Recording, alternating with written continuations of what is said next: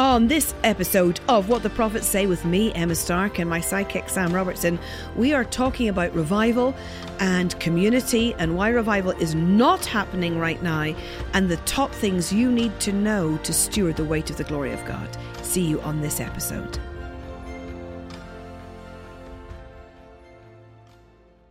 Hello, family and friends in podcast land. What a joy to be with you once again. This is our favorite time where we just get to wax lyrical, share our lives, share what we hear the Spirit of the Lord saying. We don't take it lightly that you give of your time and your heart and your emotions to join us. We are very grateful for your standing with us, listening, and journeying along. It is another episode of What the Prophets Say with me, Emma Stark, and. Sam Robertson.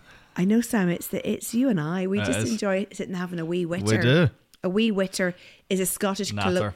colloquialism for a small chat. A chat. And uh, of course, I'm back in my um, new house, and we're talking about DIY decoration because there is some need for some creative interior designs. If you are an interior designer. Please offer your help. I need some mm, Help. skilled help. I know. And actually, we were talking about the wallpapers we grew up with. Yeah. You had Sam Winnie the Pooh. Winnie the Pooh. I was obsessed. Really? everything Winnie the Pooh, Winnie the Pooh and Barney. I was Really? obsessed as a child.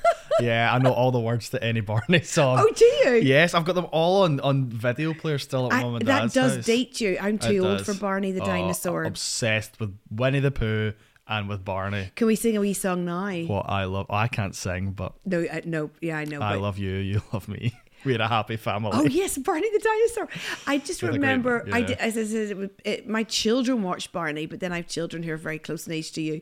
Um, if all the raindrops were lemon drops and gumdrops, oh what a rain that would be! Is that not? Yes. Is that not a Barney song? Is. Sorry, I'm sorry if your ears are now bleeding. Producer Todd is giving us the wink to move on. Yes, producer Toddy is enough of the song. Or I do remember Winnie the Pooh here in the Hundred Acre Wood. Yeah. Well, I don't really remember much of Winnie the Pooh because that was when I, I've moved on to Barney. I graduated. It did you? Okay, yes, but your Winnie the wallpaper- Pooh was my wallpaper. David, my husband's wallpaper was um, the Jungle Book. Was it? Yeah, Rudyard Kipling. So anyway, so but but none of these things, none of these things are making the cut. We No. are beyond that. We are nearly fifty years old, and we are looking for sophistication and the end of dado rails. Yes. Right. I don't know quite. And to, and to sea life wallpaper potentially. I saw jellyfish wallpaper. I know it's vacuous and you're here to listen to deeply spiritual things, but can you imagine a whole wall of just jellyfish on the wallpaper? Uh, Todd, Todd's producer nodding. Todd is nodding. Producer Todd is nodding. Producer Todd, yes. he likes it- the idea. of wallpa- Approved by Approved. producer Todd. We can producer have a, Todd approved. Todd, we'll have a producer Todd, Todd. We'll have a wee plaque approved by Todd. yeah, by producer Todd. Sam, what are we talking about today? We are talking about community. Sorry, there is some words that Sam says in a truly Northern Irish accent. I don't know how. And one of them, I don't know how you landed on them, but one of them is the word community. community. community. So, community. And that sounds like an old fashioned, painful concept. Oh, does. my friends. We need this- to regain the word. Oh, we really do. We do. okay. I think we are fed up standing alone. yeah. I think standing alone is a horrible thing. And we have done it many years, but worse than standing alone is to stand alone in church. I think standing alone is one thing in your own house. Totally. I think standing alone in the amongst the people of God is almost unbearable. Absolutely. And we've all done it. And to be together but separate, Yeah. to be in the same room worshipping but scattered from each other, geographically close where you can put your hand on the shoulder of the person next to you, but you're not really together, I think is a grief. A deep, deep grief to us all. And if you were live with me, I would be saying, type in the comments if you have stood in a church where you were with people and you felt the most Yeah. isolated and lonely you'd ever felt. And all of you nearly, Yeah. apart from those still under a spirit of deception, would type. Totally. And I think we've even got to change our language though, because community. I mean, as much as we say it, it's. I think it's quite unhelpful um, because we've so stripped it of its power, we've made community in a Northern Irish accent. We've made it about project work and reaching out, or Yes. um, or fulfilling roles for one another and, and fulfilling responsibilities. God and His kingdom is much more about togetherness and belonging. And those sorts of words, I think we need to start to perpetuate. Because if you compare heaven and our experience, or if you compare heaven and even hell, heaven is the most intense belonging togetherness experience imaginable. Yes. We're all one in Christ. Yeah. Whereas hell, on the other hand, will be isolated. It will be the most disconnected experience. And uh, uh, and think about some of the verses about heaven and about what is to come. How does it make you feel after these things I looked? And behold, a great multitude, which no one could number, all nations, tribes, people, and tongues, standing before the throne Sorry, and before the Lamb. that? That's Revelation 7 9 to 10. Yeah. How does that honestly make you feel? Oh my goodness, heaven is a is a, is a place of of intense togetherness and belonging. Here's the deal. And pin back your lug holes, as my father used to say. In other words, open your ears. You will not survive this next season unless you change how you think about your need for other people. Yeah. You will not survive. Mm-hmm. You will not taste the glory of God in the full way. You will not break through in worship. You will not become what you are called to become if there is not a significant shift in you, in me, in Sam, in producer Todd, regarding our thought about community and other people. It- Absolutely. and look, you can switch this podcast off and go, I know, I know about community. Uh, uh, uh, uh, give me something I don't know. Yeah. You know, and you can you pull a face. And I absolutely get that. But here is the deal if it now does not cost you, I would go as far as to say there is no blessing. If it does not put you out and you don't change behavior in some way to embrace another life, to feed another life, and I don't mean feed by giving money kind of one step removed, or to worship with people in your home, mm. to eat around your table, I actually don't think we're going to survive. It is deeply, deeply troubling in terms of what it's going to ask from us. It is a Absolutely. collectivist capability. And God is going to do things in cohorts of strategists, in groups of people where He will put glory and rich understanding. And they're going to emerge this year. And actually, God is not just birthing one or two people, He's establishing groups right across the board where we change the assumption, where we think of ourselves as an I Yeah. and we think of ourselves as a group. Can I say this? No longer is it about me filling my own potential, it's about us filling our collective potential. It is not the day to think about my ministry. Yeah. We will be identified, I believe, by what we share with others and redefined by by core group identity. Yeah. I was doing some research around this. There's a Dutch social psychologist, Hofstede is his name, and he's measuring um, individualism markers in about 53 nations. This the stats, Sam, would blow your brain. The three most individualistic nations in the world are, drum roll, can you guess? The three most individualistic nations before I let you know. Or would the UK be one? The Great Britain is in, in the top three. Yeah. Where else? America. Yes, America's number one. I was actually surprised by what the third one was. I thought it would be Oh, you've got my mind ticking. yeah, yeah, English speaking again, but English speaking. yeah, Australia. yes. Did you get those three straight Yeah. off? Yeah. Oh, we well, I, had- I had two in my mind, and then when you said English speaking. English yeah, speaking, it, it goes in the order: United States, Australia, and Great Britain. Um, now, interestingly, their individual individualism, sorry, markers, their scores weren't just furthest away from global norm. Their scores were actually more than double Mm. Oh global norm. In other words, Wow. those three nations by default Are are, so far away from what God is Wow. asking us to become that I think we're going to find this a great challenge. We are moving from be your own man, be your own woman to becoming the people of God. Totally. And I think, you know, reflecting on this, our language in the church can be so unhelpful. And let me just take one phrase that I think we say all the time. And we say it really well meaningly, actually. I think that it, mm-hmm. sometimes, but it's not within the balance of being a people Yeah. together. And it's this whole thing that we like to say to one another well, God can meet all your needs. God can meet all your needs. Yes. And whilst that may be true, spoken to someone who's in a loneliness crisis or spoken to someone who feels that disconnect, it can feel really ch- really cheap actually and almost like a like like a slap across the face. I actually think more than that, it can become spiritual jargon that lets us as the church, us as people part of the church off the hook from basic duties where we're meant to care for one another and be to one another, be for be, be for one another what we need. And God absolutely mm. can meet all of our needs, but He's asked us to be part of how that's worked out in one another's lives. And I think that whole idea of I can live my I can live the perfect life with God independently from other people.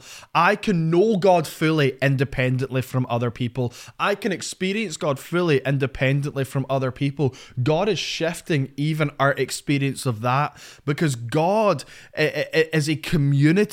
He is by Yes. nature a community. And He says in Genesis 1 let us make mankind in our image and it's it's wrong even to think well me i'm in the image of god fully myself you know i can just be that to everyone and we understand the premise of you know decreeing that over ourselves for a sense of identity but we all carry parts of who god is Yes. and our job is i think then to bring if I could say it kind of like like this, like my image with your image and with your image, and and that's then why I believe, you know, John 17, Jesus says it's when we're together, when we're one, then the world will know that Jesus was sent and that he loves. I think the problem, perhaps, with those three nations, Great Britain, uh, the US, and Australia, is they're actually quite generous nations. There's a fair amount of entrepreneurial philanthropy, and we appreciate. I mean, I love that, particularly about America. When I go there, there's Yeah. a level of entrepreneurial philanthropy that, that is brilliant. Actually, we really honour that. L- less so in Great Britain.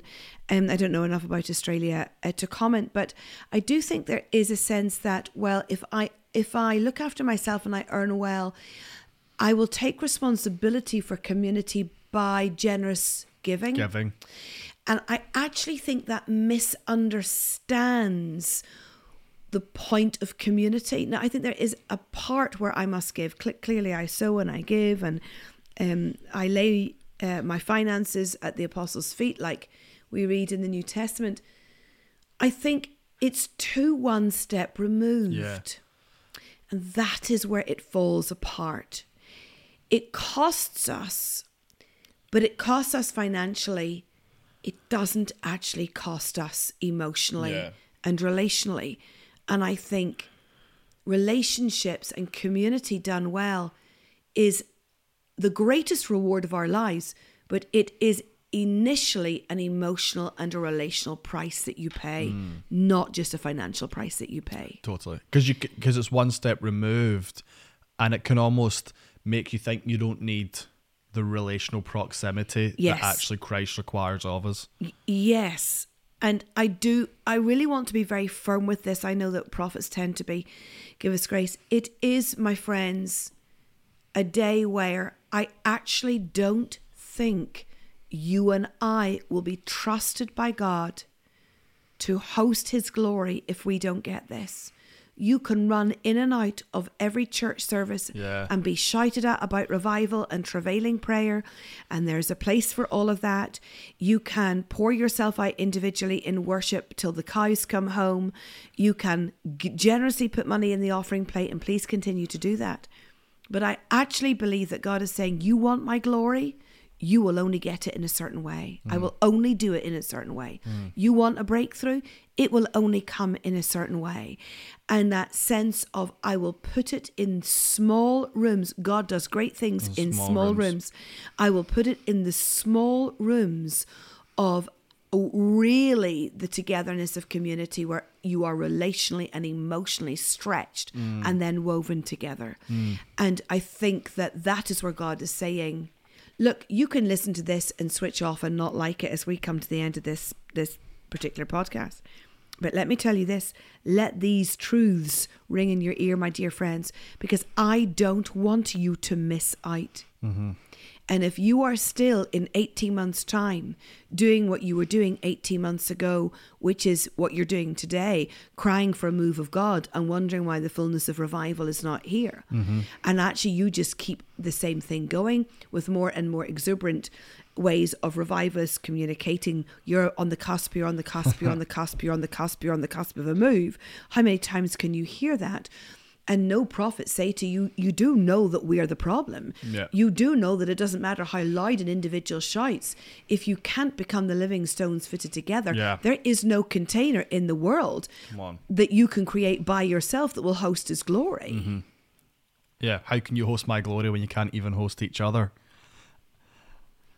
Um, and the need for uh, practically, it's, this is as much about conversation as it is about Yeah, being in each other's And homes. I actually do believe, you know, we looked at some of the moves of God in the past that certainly that I've lived through, um, and the stories from other moves of God that predate me, and they do all fizzle out. And they do, they come and they go and they have a they have a shelf life and we look over our shoulders and we want them again. Legitimately we want God to do it again and we pray those prayers, do We it do. again. And we bask in those glories. But can I tell you what? Any move of God that my hands have touched, or that I've been near to, or that I've been a prophet advisor to in more recent times, everybody in it is exhausted. And everybody is it is physically burnt out. And it becomes about a small number of people running around hosting an event mm-hmm. every day of the Every week. time. Now, there is a place, I think, for coming into a, a well to be well watered and to touch that. But can I tell you, it became more about a small, exhausted, unsustainable group Wow. than it ever did about community. Wow, wow, and I think that's why it burns out.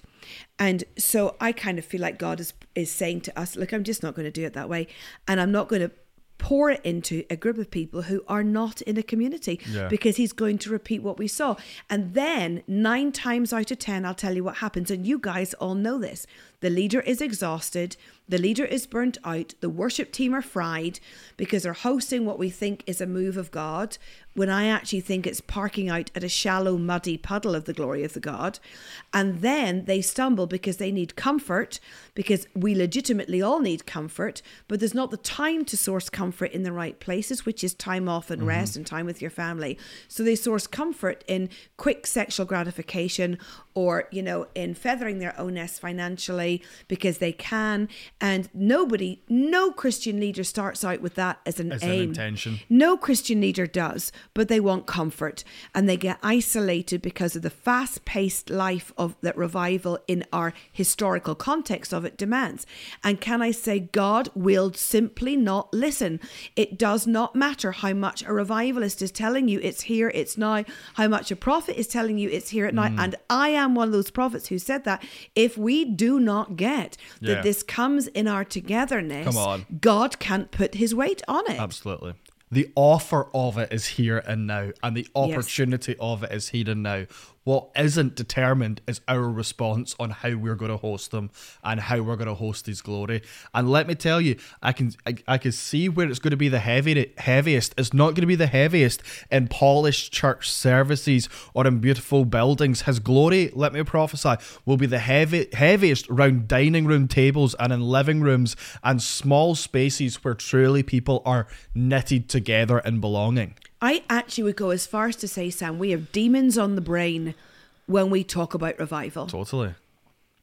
because we misunderstand how God turns up. Absolutely. Demons on the brain. There's a thought. right. Okay. why do we ha- why do we do this to ourselves? This straight talking because we love you guys. Yeah.